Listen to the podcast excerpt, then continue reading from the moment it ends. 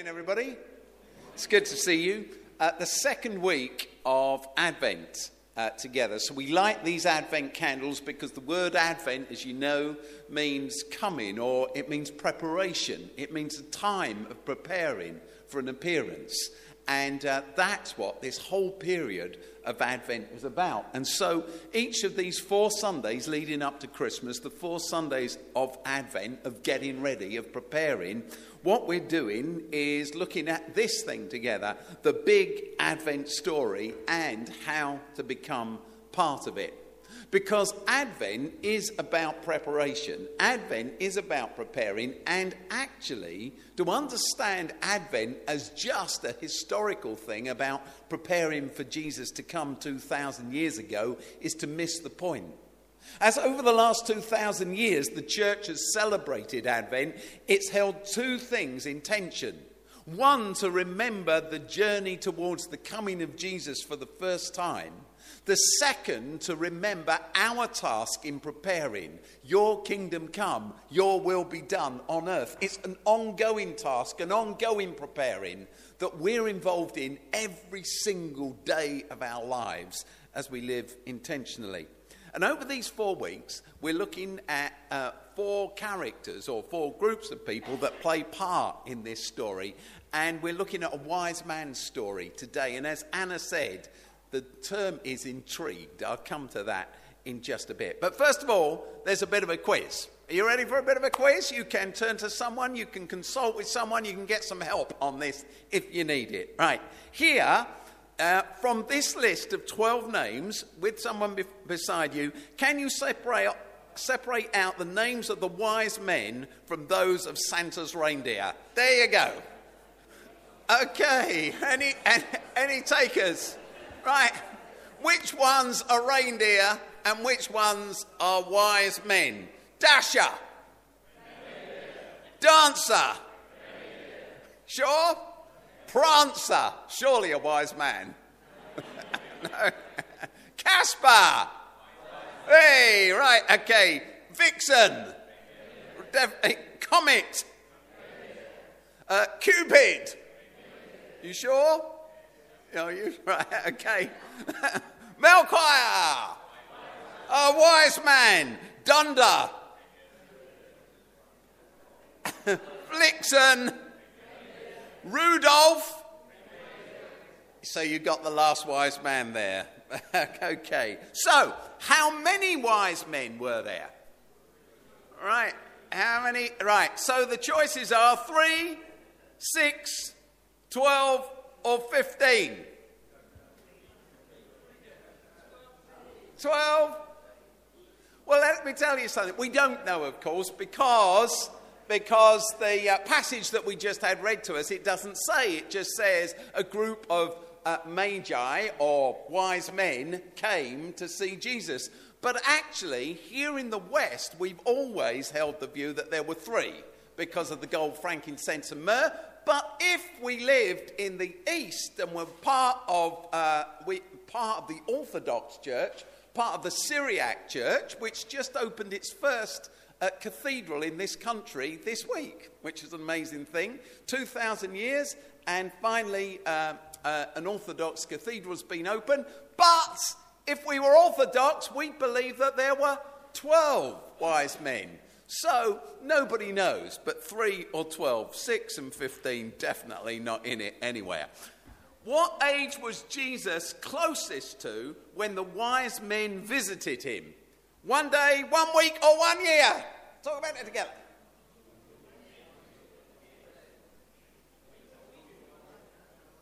There is this view, of course, that it's the romantic view, isn't it? That on this particular night, uh, Jesus is born in a stable. Of course, the stable is never mentioned in the Bible. That's made up. It's part of our um, wonderful tradition, which isn't really particularly based in truth, but uh, there it is. What the Bible does say is that Jesus was laid in an animal feeding trough. No mention of a stable at all. The animal feeding trough could have been anywhere. But we've invented a stable And in the stable, we place some shepherds, and at the same time, we place these three wise men with their gifts. But actually, if you read the story through, it's pretty clear that these men uh, come uh, to visit Jesus much later on. Because in the passage we read, they come to see him in a house, not in a stable or a manger, and only his mum's there. Only, it only mentions Mary, not Joseph. He's not there. Only Mary's there. They come to see him in a house.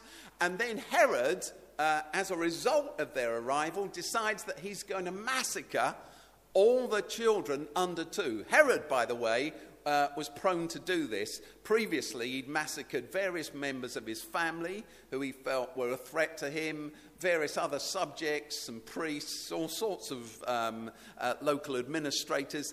He was used to getting rid of people who stood in the way. So when he ushered this threat that he was going to uh, m- massacre every child, boy child under the age of two, everybody took it seriously. But that probably means that Jesus was under the age of two. Herod take, not taking a chance, he's going to massacre every child up to the age of two. So, one last thing. The visitors from the east are sometimes referred to as magi or magi, as in the reading. Uh, what is the most accurate meaning of this term? King or wise man?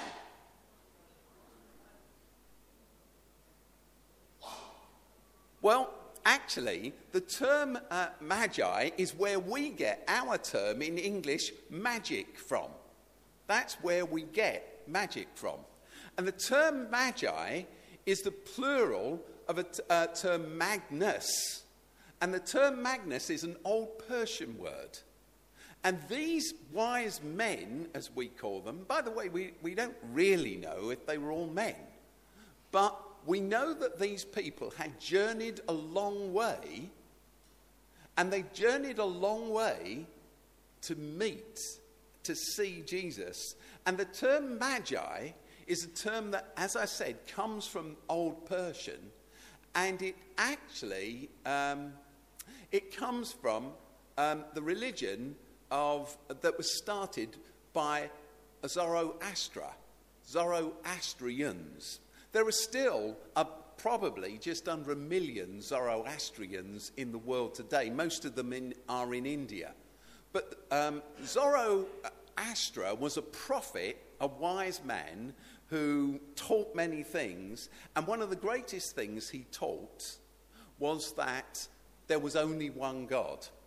Zoroastrianism is the world's first monotheistic faith.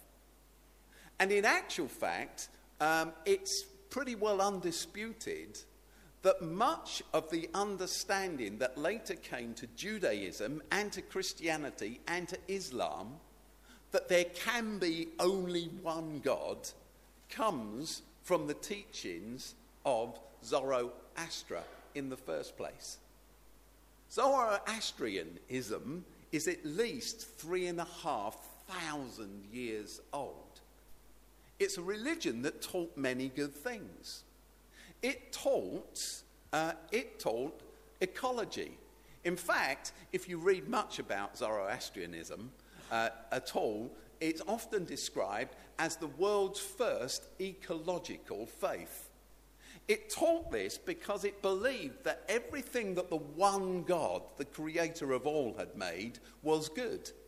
And if the one God, the creator of all, had made it, it was our, char- our responsibility to respect it. Zoroastrianism was the major faith of Persia, which was the superpower for at least a thousand years. Zoroastrians uh, celebrated astrology. They studied the stars. Now, of course, though that, that's why magic comes from magi. But the fact of the matter is, as some of you will probably know, it wasn't until the Enlightenment, the 18th century, that we split apart astrology and astronomy. Astrology, which is the study of the stars and the impact they have on our lives, which you can now read about in The Sun, and astronomy, which is about how we understand the universe in which we live. Until the 18th century in the West, around the world, these two practices were held together. And right at the heart of this faith, Zoroastrianism, was to study the whole universe that God had created. Zoroastrians believed that God created the world. They believed that God knew everything, that he was omniscient. They believed that he was all powerful, that he believed that he was all present. They believed that everything that is good comes from him. And they also believed that it was impossible for human beings to understand God. They were an extraordinary faith because you're all going to become Zoroastrians now. they were an extraordinary faith because three and a half thousand years ago they taught equality. They taught that there was no difference between the king and the subject. They taught there was no difference between the rich man and the poor man. They taught that there was no difference between a man and a woman. Three, three and a half thousand years ago, they were teaching these things about equality. And Zoroastrianism is also amazingly uh, active. Zoroastrians, they're alive and well and living in India, and they're called by another name now. Does anybody know what it is? They are the Parsis, the Parsis. Um, I have a friend who's a Parsi. So uh, Oasis works in Mumbai, and there's a huge Parsi uh, community in, uh, in Mumbai. And, um, and that community has been very good to Oasis as it's developed. They are very inclusive. Um, Parsi from Persian, uh, Zoroastrians were Persians. They migrated to India when they were being. Um, when they were being discriminated against by Muslims, actually. So most of the Zoroastrian world is now in the cities of India. So that's a little bit about these people. These wise men, as we've called them, or kings. The, the word magi, magi, means all of this. These are Zoroastrians. And so there's a dilemma right at the heart of this for us all. It's easy to push Christmas away and turn it into this romantic little story that's about angels with fairy wings and not much else. But the story of Christmas, God's big Advent story, poses huge issues from us, for us. I'd like to read to you from this document. I got this from uh, a Muslim friend of mine who delivered this speech in Washington earlier this year. And uh, I was there and I listened to him uh, deliver this um, in the White House, actually. And he gave me the script of it afterwards. And this is what he says. I'm not going to read it all to you, it's long. But this is what he says. He talks about the fact that he grew up in Beirut, he grew up in Lebanon, and he went to a school that was run by Christians. But his father, who was a good Muslim, uh, he, he, this is his speech here. He says, At the same time, my father put me under the tutelage of a, uh, a sheikh in order to study our religion, the religion of Islam. And then he says this I realized that I was studying many of the same stories and the same principles and the, uh, the same teachings, both in my Christian school and in my Muslim school.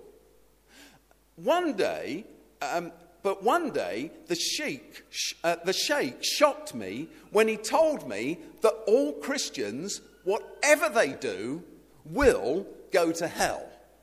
And all Muslims who pray will go to heaven. Where have you heard something like that, but the other way round? It meant, he says, it meant that my good teacher, Mrs. Smith, whom I loved so much and cared for, was going to hell only because she was a Christian. And Abdu Ali, the corner shop keeper, who was so cruel to me and my friends, was going to heaven just because he happened to be a Muslim who prayed. I cried a lot for Mrs. Smith. And then he says this So it was that 40 years ago, my journey started during which I was searching for God's religion. I needed to find out who was right. Was God a Muslim or a Christian or a Jew or a Buddhist or what? He then says, he, st- uh, he says, I thoroughly studied the Quran, the Torah, and the Gospels. Then he says this I came to the conclusion that God does not have a religion. God is universal. God is for the whole world. God is love. He is mercy. He is gracious. You can read the whole talk if you like. What an extraordinary insight for this man to achieve. But it's one that's in this story. The Magi from the east came to visit Jesus. Their search for truth drove them towards truth. Their love of all drove them towards truth. Their understanding of the goodness of creation drove them towards truth. And they came and they worshipped there. My friend Rob Bell, uh, uh, Rob's been to uh, speak for us uh, several times here, and I'm sure some of you have read uh, his books. Rob uh, tells a story about how one day he was looking around an art gallery in Los Angeles. And as he looked around this art gallery, there was a, there was a piece of art depicting uh, uh, Gandhi, uh, Mahatma Gandhi. And on uh, the piece of art, uh, under, underneath this piece of, let me, underneath this piece of art with Mahatma Gandhi's picture, somebody had attached a little label. They just stuck it on there, obviously a Christian. And it simply said this on the bottom reality check. He is in hell. Reality check. He is in hell. You may think that's a bit far fetched and only Americans would do that, and that would only happen in Los Angeles. I was speaking in a church about five years ago, I guess it was. It was an Anglican church in Sussex, and I quoted uh, Gandhi, and at that point, somebody walked out of the church. At the end, I was told by their wife, it was a man who walked out, that her husband had walked out because he was a leader of the church and he couldn't believe that I, a Christian minister, had quoted a Hindu leader. So, what do you believe about all those people who don't yet know Jesus? All those friends of yours that you work with every day? You see, this is a practical issue and it arises out of this story. All of those people you work with at work, all of those good Muslim people and those good secular people, and all of those people who, who are um, your family members but aren't here this morning worshipping with you, all of those people who aren't quite part of your world and what you do. Where are they and where do they sit and where does God sit with them and who gets included and who doesn't get included? 3,500 years ago, Zoroastrianism, this is their motif, was a religion that searched after a God of love. And it was that belief that drove these men who studied the stars to visit Jesus. Here's a very different picture. I don't know if you know where this comes from. Comes, uh, let me tell you where it comes from. Have a think about it first. I don't want to spoil the opportunity of working it out. Actually, it's a small corner of a much bigger picture. Does anyone know where it is? In the Sistine Chapel. It was painted by Michelangelo. Michelangelo, who painted the ceiling of the uh, Sistine Chapel with that wonderful picture. You've seen it, haven't you? The finger of God. As God reaches out, he's stretching out for Adam to embrace Adam. Michelangelo painted that when he was a young man. Much later in life, because of the success of painting the ceiling, with God reaching out to humanity, stretching out to embrace humanity, much later on, another pope invited Michelangelo back to paint the wall at the end behind the altar. And Michelangelo, much, much older then, comes back and he paints this huge thing about God's judgment. And this is just one corner. In the big painting, there are people going up to heaven who are blessed. But there are people being driven away from God. And here at the bottom, these people being landed by God in hell where they will burn forever, yet snakes twisting around them. What had happened to Michelangelo that had turned him from a young man who believed that God was stretching out to embrace everyone into someone who paints this picture which is about judgment and condemnation? Do we really believe that God is love? Do we really believe that God is inclusive? And if we do believe that God is love and God is inclusive, what does it mean for our attitude towards all those friends of ours that don't quite sit here with us? Reality check about Gandhi. He's in hell. Really? Is he really? Is Gandhi in hell? Do we have independent confirmation of this? Without doubt? It's a ridiculous thing, isn't it? Why has so much of the Christian world spent so much of its time worrying to make sure that everybody not, not like us is being judged somehow? Instead of spending our time searching after truth for ourselves. The incredible thing about the story of Christmas is this that it's far more inclusive than the church has ever, ever begun to imagine. And I know that sat right here, you say, well, we're an inclusive church. I think we are in some aspects and some respects. I think there are all sorts of inclusions that we haven't even begun to get near or understand. And I believe that we, this Christmas time, this Advent time, need to go on the same journey as those wise people did, those wise men 2,000 years ago. Because as we journey closer to Christ to worship Him, I think our concept of inclusion gets stretched I think as we journey towards Christ, our concept of what it means to love our neighbour as ourselves, including those who we previously counted as our enemies, gets turned upside down. I believe that only this can save our planet. I've just spent the last 10 days in America. It's an extraordinary experience.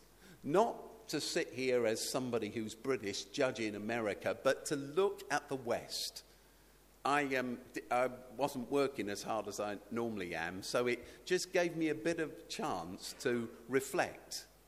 And I reflected on what America is, and I reflected on what the West is, and I reflected on who we are. And I had a chance to listen to some of the media messages. And I listened to the BBC output on my little iPhone, you know, each morning, Radio 4's output, as well as the American messages. I believe that this story sits at the heart of the journey we all need to make in the West. Because until we make that journey towards inclusion, of love for one another, of acceptance for one another that we only find in Christ, I think we, we will be lost. So I'll leave you with this question, this statement. Whoever you are, God invites you to worship Jesus, to make a journey towards that manger, towards that child who is the Prince of Peace, who comes to unite and comes to include. And I ask you the question what does that statement that you see mean for you? Whoever you are, God invites you to worship Jesus. And in worshiping Jesus, our lives are changed and we find brand new hope. Let's pause. Let's pray. Father, forgive us for all the times that the church has been on the side of a toxic message that announces judgment over others. Forgive us for the times when we sit from a position that tells us that we are right in what we believe and others are wrong and under judgment. Teach us to move towards your truth that is love, that engages with all. We pray for ourselves that our hearts will become this Christmas time, this Advent time, more like the heart of God. Help us. Help us to include those who are not like us. Help us to listen and not just speak. Help us to work for those who are different to us. Help us to extend love simply because we have come to worship at the feet of Jesus. We thank you for the inclusion we know. Help us to extend that inclusion always to others. This is our prayer in Christ's name. Amen.